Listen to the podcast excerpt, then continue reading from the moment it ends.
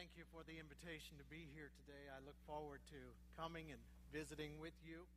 And uh, every time I come, I meet some, some more faces and uh, get to talk to you a little bit. I always enjoy that. So thank you so much. Um, I was asked about Louis and Susan Martinez. If you were here when Louis was helping out in an interim pastor role, uh, Louis and Susan are living in the Indianapolis area and uh, doing well. Uh, only my response to the, the question was, is their life is a little chaotic. And uh, that is they're helping their uh, daughter and grandchildren, and they ended up living at their house for a while, and they downsized the size of their house, and so it was a crowded home. And Louis says, It's just crazy here right now. So that was back in May and June when I had connected with him. Uh, he will be here at, towards the end of August for the Latino camp, uh, and we're looking forward to that. I would ask that you would pray uh, that God would work in a very uh, significant way for, through the Latino camp, and I'm looking forward to seeing Louis then. Um, I was debating whether to say this, but I, I will say it. Uh, they missed the Central District we're, we're a pretty awesome district, uh, if I can brag just a bit. But God's using them there, and uh, we always enjoy the opportunity to visit with them.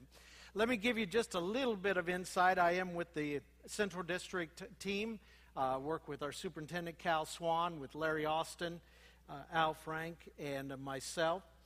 We are on the journey of looking for a replacement for Louis. Uh, you can't replace Louis as far as uh, personality, but hopefully someone who can continue to help us with our multi ethnic ministry. And I've been serving with the district uh, for 20 years in the area of church planting, still considered uh, as a uh, church planting missionary. And let me, uh, let me highlight just a couple of areas. Uh, one of the joys I've had is, is working with the ethnic groups with, with Louis leaving. I'm not quite as wise uh, in some of the some of the nuances of ethnic ministry, but as far as loving to interact with, with people who come from different uh, backgrounds and different uh, cultures, it's, it's quite fascinating to interact with them and, and learn from them and then to find ways to help and encourage them.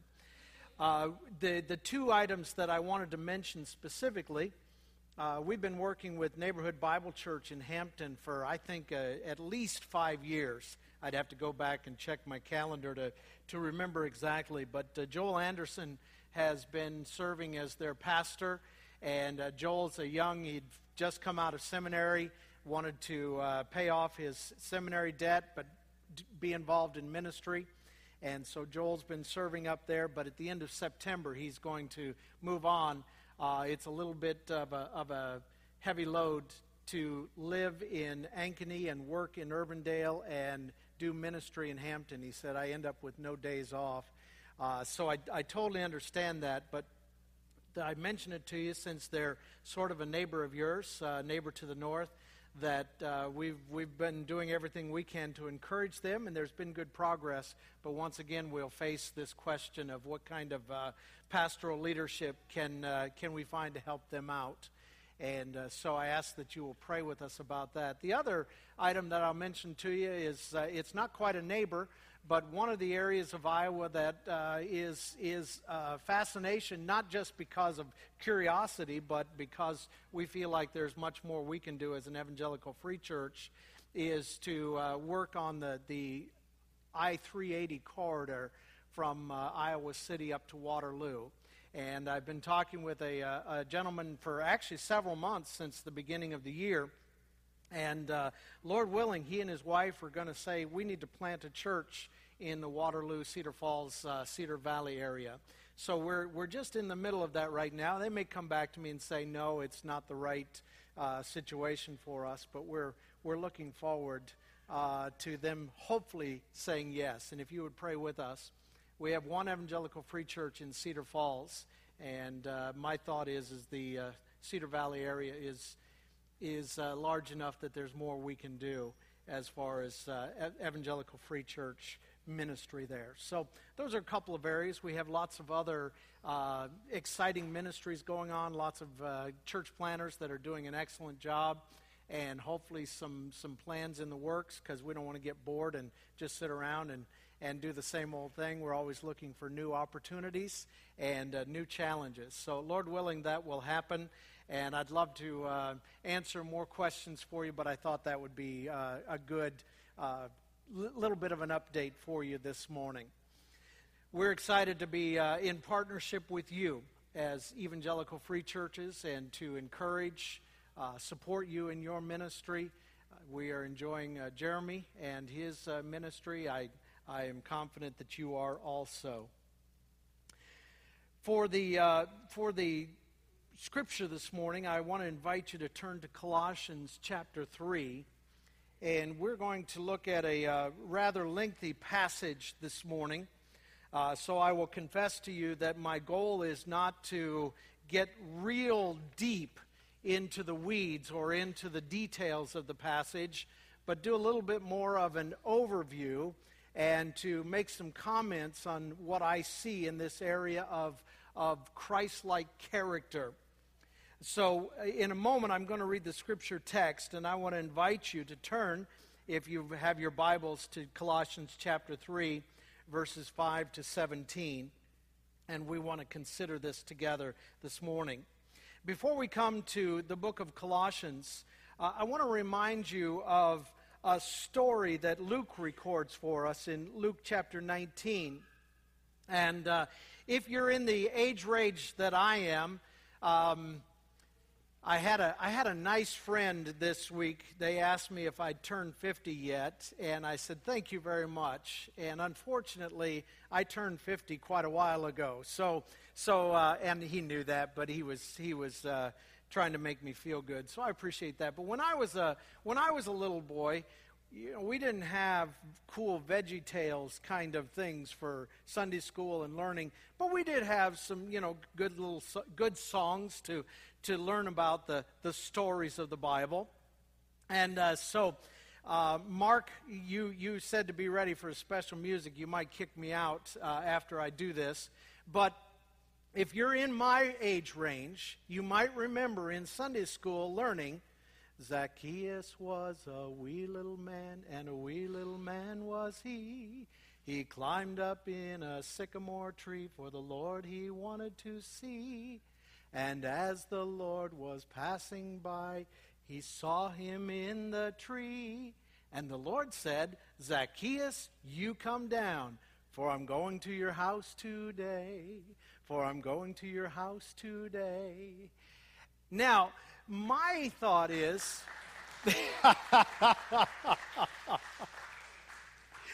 my thought is is Zacchaeus was not the most popular man, and he was not the trendsetter of his day.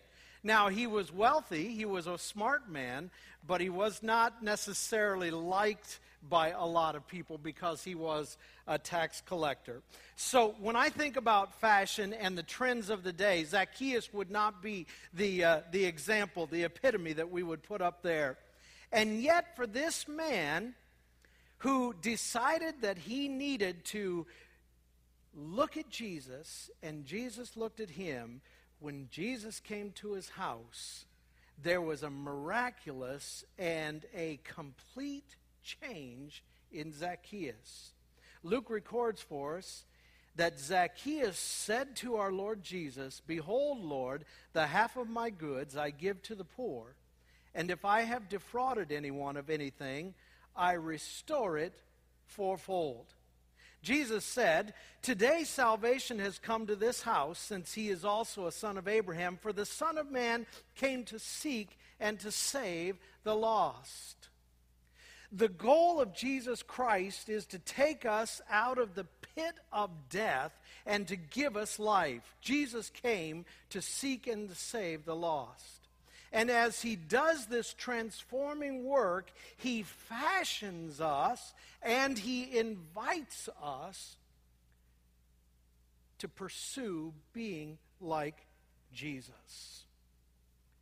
And so, as we look at Colossians passage this morning, I want us to see what it is for us to determine to put aside that which is old and ugly and destructive and to put on the Lord Jesus Christ.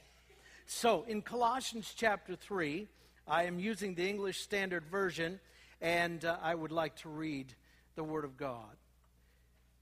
Put to death, therefore, what is earthly in you sexual immorality, impurity, passion, evil desire, and covetousness, which is idolatry. On account of these, the wrath of God is coming.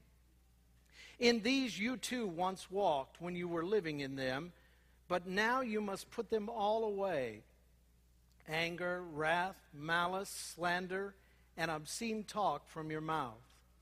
Do not lie to one another, seeing that you have put off the old self with its practices, and have put on the new self, which is being renewed in knowledge after the image of its creator.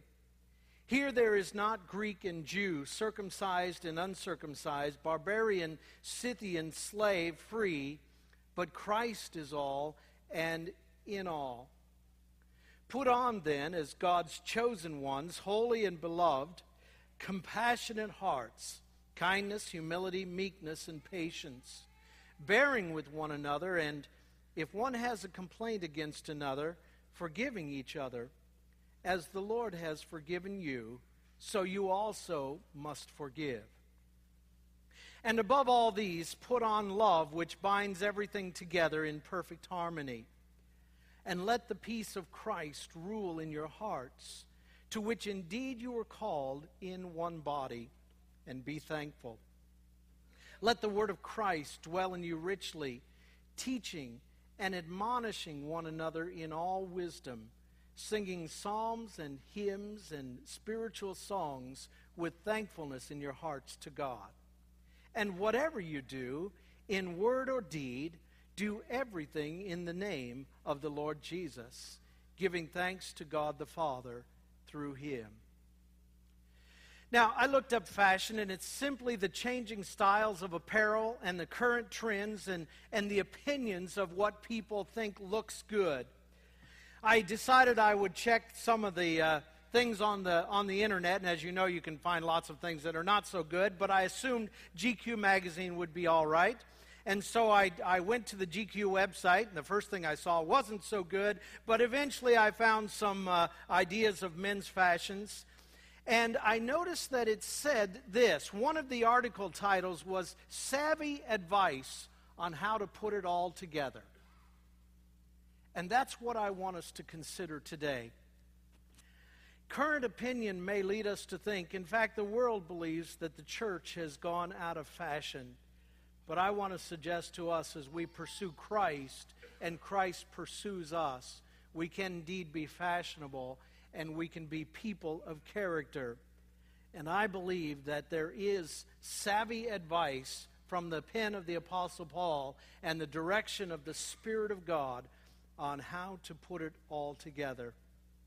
Now, I do have a concern as, as I come to this text, and my concern is, is that we're going to discuss morality, and for some people, that will turn them off. They're tired of hearing about morals and people's morality and then seeing people not live it out. And so it's a, it's, it's a reason to turn off the switch. The other concern I have is it seems like much of our study of Scripture and our proclamation ends up being just a challenge to people. Here is the morality that the Bible calls us to. Now go out and try hard to be that way. And the last thing that I want to do today is to leave you with the impression that I am calling or asking of you to go out and try harder. Perhaps the best thing we can do is try less hard and to recognize that it is a partnership where we say to the Spirit of God, Spirit of God, change me empower me, enable me to reflect the beauty and the majesty of the character of Christ. And as we come to this passage of Scripture, anytime you jump into the middle of, in this case, the letter to the Colossian people, it has a context that is very important. And I want to remind you of the context by reading the first four verses. It says, If then you have been raised with Christ, Seek the things that are above where Christ is, seated at the right hand of God. Set your minds on things that are above, not on things that are on earth.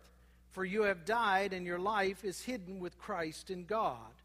When Christ, who is your life, appears, then you will also appear with him in glory there is this mysterious and yet beautiful work of God that happens to the person who puts their faith in the Lord Jesus Christ. They are declared righteous and accepted by Jesus Christ into the family of God.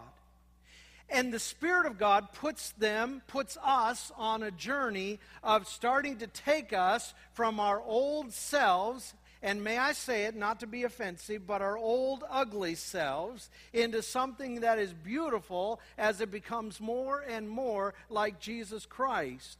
With the promise that someday, when Christ returns to establish his eternal kingdom, we will see, as John the Apostle says, we will be like him, for we will see him as he is. We will see him face to face.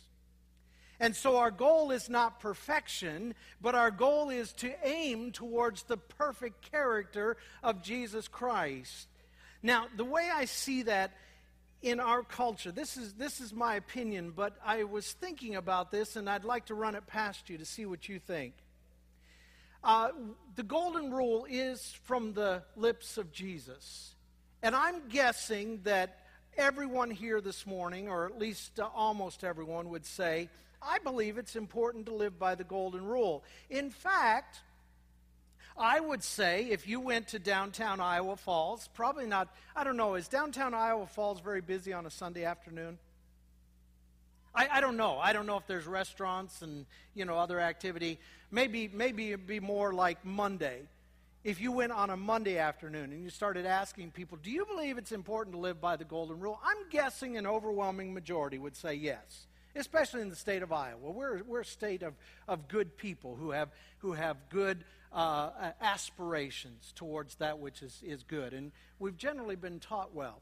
Now, let me remind you the golden rule is basically that we should do to others as we would desire them to do to us.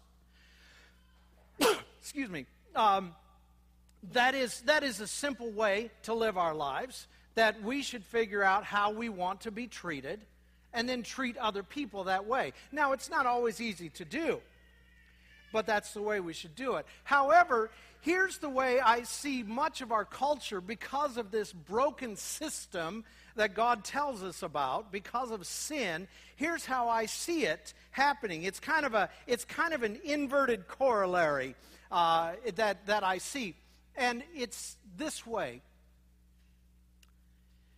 Make sure that people treat you the way you want to be treated. But don't worry about how you treat others. So, in other words, and I don't know if this is uh, polite language, is make sure you don't get screwed. But in the journey, if you screw other people, if you if you do something to mess up their lives, well, that's just the way it goes. In other words, protect self at all costs. And it's okay for me to cheat, lie, steal, and to do all kinds of things to you because that will get me ahead in life. But don't do it to me because that would be miserable. In other words, what I'm saying is what we have done is we have taken a very significant uh, moral statement to treat others as we would have them treat us and we have set aside the value of that other's part, and we have said, I am all important. Whatever is good for me is good. It may be bad for you, and I don't care. Now, I don't want to sound too cynical this morning. As I said, there's lots of wonderful people in the state of Iowa, so it may not be that drastic. But you have to admit that when you sit back and observe everything that's going on, it comes close to feeling that way, doesn't it? Everybody's looking out for themselves and they really don't care about you and how you feel. They don't care if they hurt you as long as they get their way. Well, this, my friends, is the old earthly ways. And the scripture tells us that if we have been invited to follow Christ, we must now set our sights on a new goal, the goal of Jesus Christ. And to do that, there is a negative and positive mindset. The first is the negative. We are to put to death, therefore, what is earthly in us. So, number one, we are to leave the earthly ways behind as Christ followers. This is the directive of the text before us. Just say no.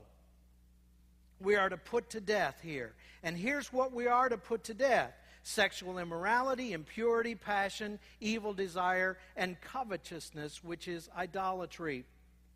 Now, one of the commentaries I like to use, uh, the particular author of, of Colossians commentary is N.T. Wright. And he does, I want to give you this quickly. I told you I wasn't going to go into a whole lot of detail. He says that the word translated here, sexual immorality, refers to any intercourse outside marriage. Impurity highlights the contamination of character affected by immoral behavior. The word rendered lust could refer to any overmastering passion, but regularly, as here, indicates uncontrolled sexual urges. Evil desires is the state which logically precedes lust. Behind this stage, in turn, there is greed, another general term. Here it refers to unchecked hunger for physical pleasure, which is the breeding ground for more specific evil desires. Paul boldly unmasks, unmasks this covetousness. It is idolatry. So you and I are well aware of the list. And as people who are committed to uh, the Iowa Falls Evangelical Free Church and are committed to being Christ followers, we would say, yes, that is a list that we want to, we don't want to participate in. We don't want to be found guilty of any of those uh, characteristics or activities. The challenge is, is the secret life. In public, And I don't know about you, but I've been, uh, Carol and I have been watching uh, well, okay, so, so this is confession. Um, public television for me is This Old House and uh, Rick Steves' uh, Europe Travels, okay? But um, we, were, we were captivated by the uh, Downton Abbey series, Masterpiece Theater. And so we've, we've gotten all involved with that and, you know, watching all of the all of the seasons. We're waiting for the new season to come out in January. I'm not like some people I know who uh, pirate the, the series off of the internet and already have seen it. I'm waiting for it to come to public television. Um, but in the meantime, so we're checking out Masterpiece Theater, and we see these other we see these other uh, programs that are on there, and it is it is interesting to see. One of them is uh, it's it's uh, uh set in the the American Revolution, but it's from the British side of it. And, and the man who was fighting for the, the Redcoats, the British Army, and then he goes back home.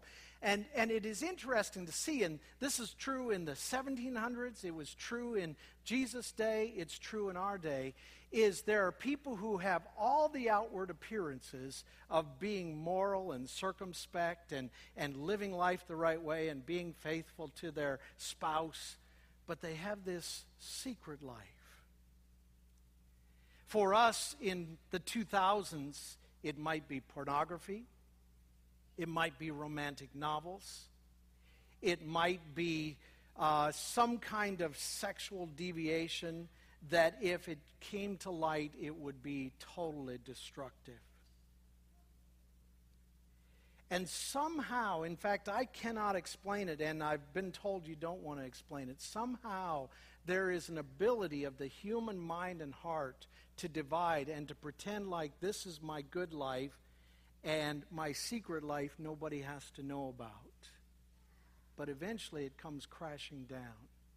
And my friends, again, I told you I didn't want to preach a moralistic sermon and make us feel uh, downcast and, and guilty. That's, that's not my goal. But I do want to encourage us that one of the best things that I see happening in the church today is when a group of men, whether it's two men, three men, six men, whatever, whatever works, but a group of men or a group of women, two women, three women, six women, get together and they give each other permission to talk about the, the, the, the secret areas of their life where they, where they struggle. I think this is a great thing that we need to do.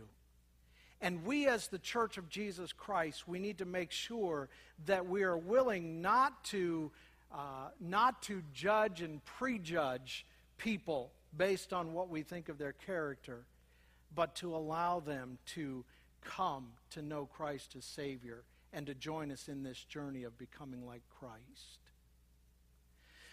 The second area that I find interesting is this. This is my observation. I don't know if uh, sociologists and others who watch culture would totally agree.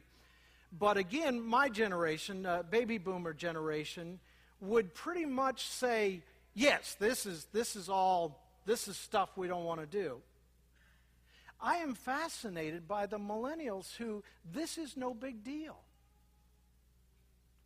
It is no big deal for them to get involved in casual relationships that I would say, you kidding me?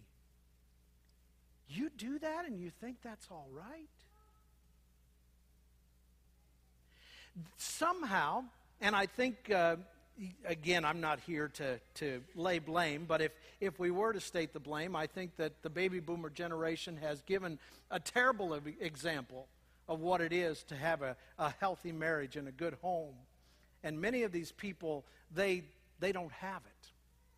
They don't have any example to follow. And the ones that, that, that, break my heart are the ones that have grown up in the church. And when they, when they leave, when they leave home, they get involved in all kinds of unbelievable activities and think nothing about it. What they are against, I've gotten a little bit ahead of myself because I want to come back and make one more comment. But what the millennials are totally upset about is the second set that's given to us. You must put them all away anger, wrath, malice, slander, and obscene talk from your mouth. They are, they are, are, are uh, they're warriors for justice, social justice, for people doing the right thing. They don't want to see all this anger and wrath and this hypocrisy and some of the things that we're accused of. And, and so, my, my comment to us today is where some of us think we have it all in order in the sexual sins, the sensual sins, uh, the social sins, we, we've got a problem in. We, we justify our rage and our anger and our malice our, our wrong thoughts towards people. The younger generation, they've got it turned around. They seem to just really have, have abandoned the, the sexual mores. Uh, what, what to many of us seems to be obviously healthy for us. And yet, in the social areas, they've, they've got their act together. And so, we need to have some patience between the generations, and we need to have some ability for us to challenge one another and to encourage one another to make sure that both sets that we're working on to overcome and that we do not find ways to justify our behavior. Um, it is because the Lord Jesus wants us to say no. He wants us to put it aside. But the other thing that I want to say to you before I come back to this second set is this for those who are caught in the sensual sins, it can be addictive, uh, just like drugs and, and other sins that we would have. And so our place is not to condemn and to criticize, but to understand and to challenge that we need to go to the core. What's the reason that we have gotten trapped in some of these behaviors and lifestyles? That is what Scripture says is idolatry that leads to greed, that leads to, leads to wrong behavior, that leads, leads to an abandonment of any parameters. And I believe that we need to.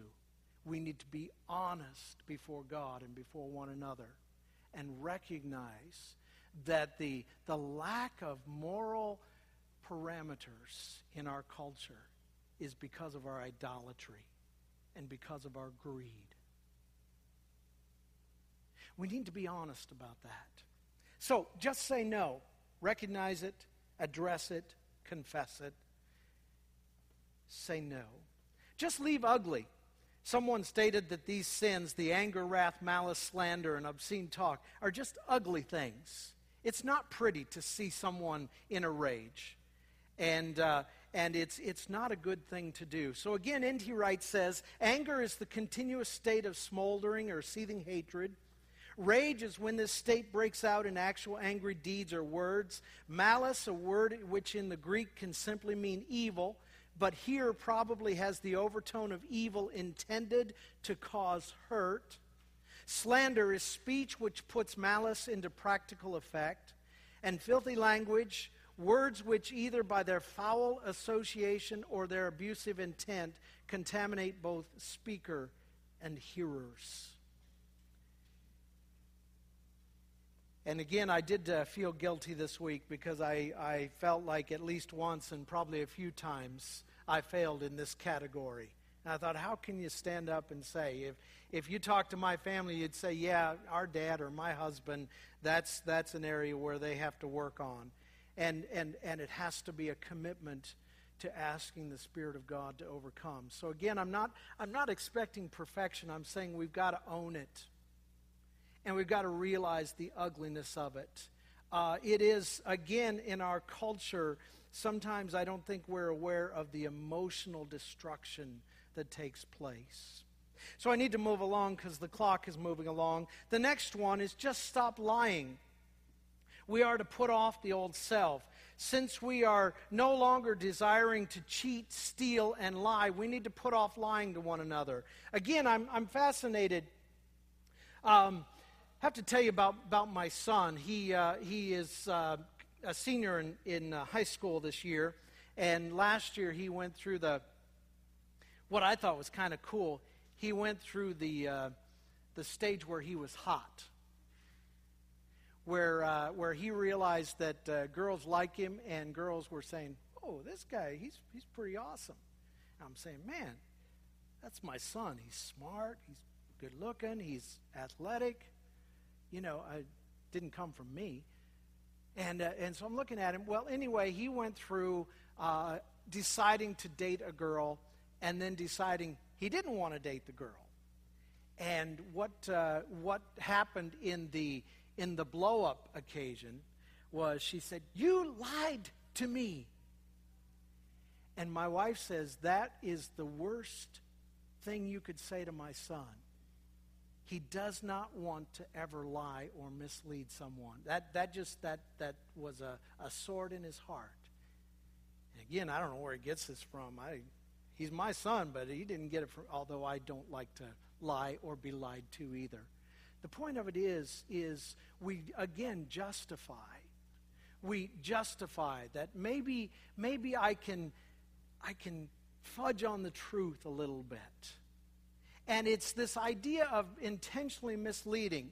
And I like when, when little kids, again, we have this discussion in our family or occasions where it happens, where somebody just innocently did something or said something. Well, you lied to me. And it has to deal with intent. And uh, granted, we can't always tell a person's intent. But I don't know about you, it's very hurtful, and, uh, and that, that wrath and, anger and frustration comes out in me when I find out that someone intentionally tried to mislead me. And the scripture is simply telling us we need to put that away. We just simply need to say no, and we need to say yes to being like Christ. We beheld the glory of Christ Jesus when he came to this earth, John the Apostle says we beheld his glory as of the only begotten of the Father, full of grace and truth. I don't know about you, but I, I, I would love to have people say of me, that guy's a, an Abe Lincoln type. He's an honest man. He's full of grace and truth. So we need to say, uh, say no to lying. Just stop lying. We need to pursue this Christ likeness.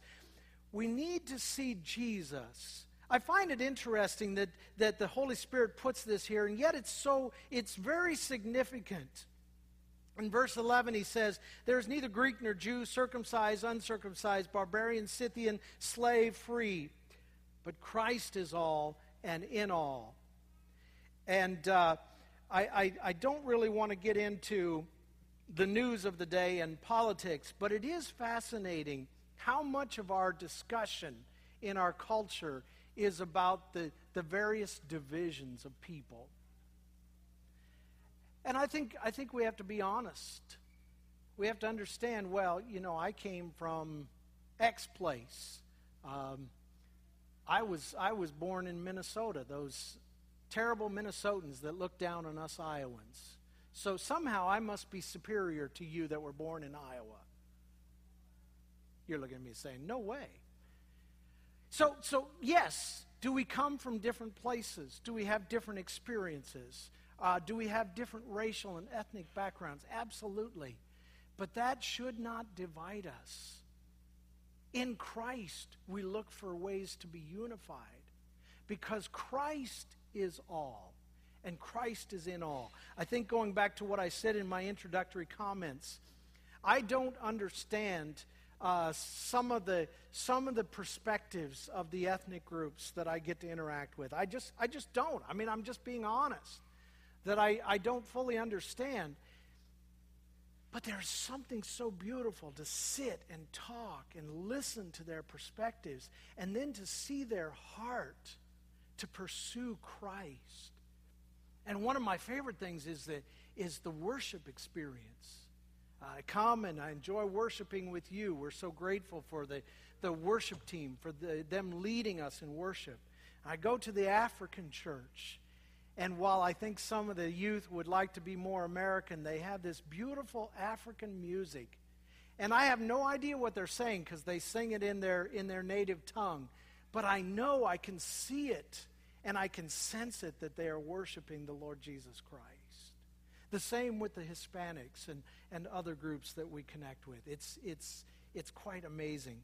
So we need, to, we need to work on finding ways for us to become one as the body of Christ. So this is how we leave the earthly ways behind that which is temporary, that which is destructive, that which is a picture of death, and then we need to love the heavenly ways.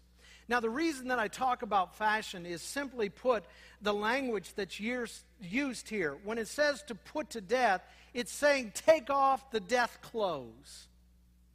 Don't worry, I'm not going to do anything here. I was just uh, illustrating.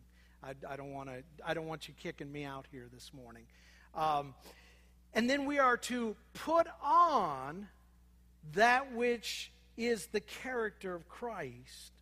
So we are to love the heavenly ways. One, we are to live like Jesus.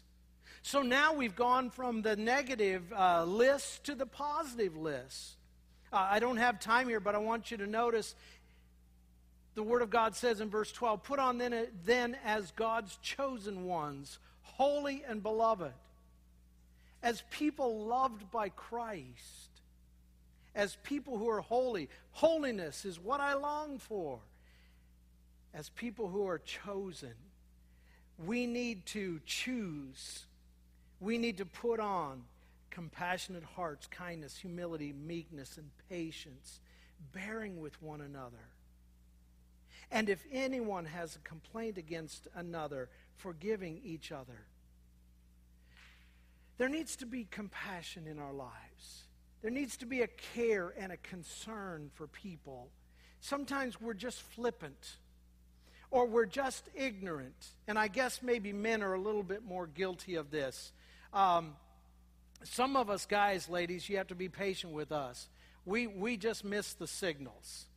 Okay? You just have to. Uh, now, I'm not, I'm not making excuses. I'm just honestly asking you to be patient with us. We miss the signals. You know, my wife, did you see or did you notice? Did you, did you think that this person was feeling that? I don't know. But, but we have to, whether we're, whether we're men or women, and God, I think, has gifted women much better in that area, we've got to have a, a, not just a sensitivity, but a real concern and a desire to be aware of other people. And to have that awareness and to have a compassion for their needs. Uh, and, and, and we need to have a, a, a gentleness in dealing with them. We need to have humility. All of those, like I said, we could take each each word, each idea, and really talk about those in detail. And that's where what I'm trying to do this morning uh, maybe is a little bit frustrating in that we, we can't spend a whole lot of time. But this is the idea. We need to have a forgiving heart. We need to just put up with each other. We need patience. And I've been praying a lot. I know they say, you know, don't pray for patience because God will bring all those terrible things in your life to make it. But I've been praying a lot. Lord, at this stage of my life, I still am a very impatient person. I'm impatient with God. I'm impatient with people. I'm impatient with Iowa drivers. And so, so this is a, a a consistent prayer request Lord, help me to be patient and gentle and, and, and show kindness towards people and be ready and willing to forgive. Uh, just as Jesus reminded us that we need to forgive as others, as the Lord has forgiven us. And the Apostle Paul says that here. Secondly, we need to live on, in love. Above these all, put on love, which binds everything together. Simply put, I hope it's not oversimplistic, it is love that makes us compassionate and kind, and forbearing, and patient, and gentle. Uh, that is the love that, that, that puts it all together. And, and we need the love of Jesus Christ actively working in our hearts. We need to be reminded to those who have been loved much. And my friends, that's true of every one of us if we have come to the realization that we need a Savior, that Christ died for us. We need to be willing to love much. How can we be hateful towards people when God has loved us so much? We need to live in peace. Let the peace of Christ rule in your hearts. And he writes, says again, this is not so much the, the calmness, the, the sense of, of peacefulness, that, the emotional sense. It's the idea that we are, we are peaceable with one another. That there's not this sense of agitation, that there's something left unresolved, that there's tension between us. And he reminds us that the scripture, I believe, is telling us individually we have an obligation, but he is talking to us as the body of Christ and we need to make sure that there is peace. Uh, there is something so enjoyable, and I noticed it this morning. Uh, other than the, uh, the the guys didn't get too upset with me that uh, I had a couple of things that, that made me late, uh, a couple of, of things that, that messed with my schedule this morning. And uh, but I noticed you as you came in. There was a sense of peace and joy and, and the opportunity to see one another and to share together. We need to live in the Word. Let the Word of Christ dwell in us richly. Allow it to, to change our thinking. Allow it to be our treasure. And, and the word to dwell in us richly is to be at home. And then verse 17, this beautiful, beautiful passage that everything we do is for the glory of God. We need to live for Jesus. Whatever you do, in word or deed, do everything in the name of the Lord Jesus, giving thanks to God the Father through him. It is interesting, and I, I didn't have a chance to highlight it, how often the word thankfulness is mentioned here. Uh, we didn't talk about the singing portion. There, there's instruction for our worship, but there's instruction for our way of life. And uh, Warren Wiersbe says that uh, when the Spirit of God is in control in our lives, then we will be thankful, we will be singing, and we will be submissive. And uh, for people like me that tend to get cranky and cynical, you have to every so often and say, I need to, I need to ask the Spirit of God to get me singing again and, and to show some gratitude and, and to be submissive uh, to one another and submissive to the, to the Lord Jesus Christ. We need to do that. But whatever we do, I've been, I've been trying to work on, you know, some of those things you just think about over and over again the, the, the, the, the, talk, the message that I'd love to do is the mundaneness of life, the profaneness of life, but then the third word. So there's profane, mundane, and then the holiness of life. I can't figure out the Dane word for holiness. If anybody can help me out. But it's beautiful, and that is we are to leave behind the profane. That is put, uh, put off that which is deathly, that which is earthly. Not just, you know, bad words, but everything that is profane. It is not holy. And in the mundane issues of life, we need to make sure we're doing everything in the name of Jesus and for the glory of God. So when I go out and I pull those weeds or mow my lawn, I'm doing it for the glory of God.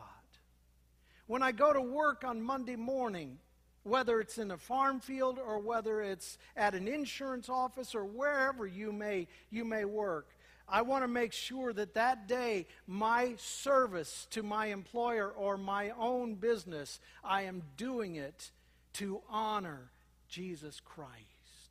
There should not be a division. And that's what, again, I'd love to spend more time. But there isn't the, the, the normal things of life and then the church part of life. It should all be one together so that whatever we do in word or deed, it's to the glory of Jesus Christ. Well, let's draw this to a close. I hope this will stir some, some interest in you to, to go deeper into some of the details of the text. But I wanted to give you this overview and remind us that relationships, what we so deeply desire, is what we most struggle with. We all want and need relationships. And yet, relationships are what people are constantly struggling with. For a high school student, a broken relationship, they're no longer dating. For a child, a mom and dad who are breaking up, either separating or getting divorced. For friends who have hit a place where they have somehow hurt each other and they're no longer friends we so deeply desire those relationships, and yet that's where the pain is so often the deepest.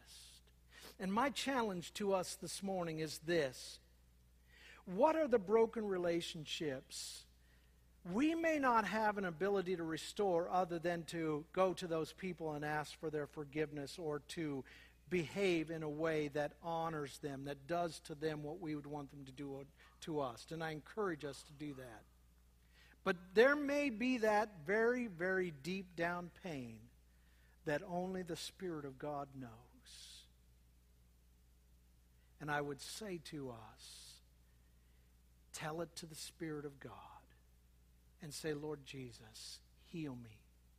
Make me more like Jesus. What are the broken patterns of life those secret or those areas that we've excused for too long that today we need to say, no more. This is it. I am done. I want to be more like Christ. What are the failures of this world that we are ready to leave behind so that we can put on Christ and live the heavenly resurrection life? I found this quote that thought was interesting when it comes to the idea of character. You can't give character to another person, but you can encourage him to develop his own by possessing one yourself. My friends, for some people, we will never be good enough. They will still call us hypocrites. They will still say, You guys are still imperfect. They will still find a reason to condemn us. I'm not so concerned about the people who will still say we fall short. I'm concerned about Jesus and that my pursuit, my desire is to become more and more like him. And I encourage us to follow him.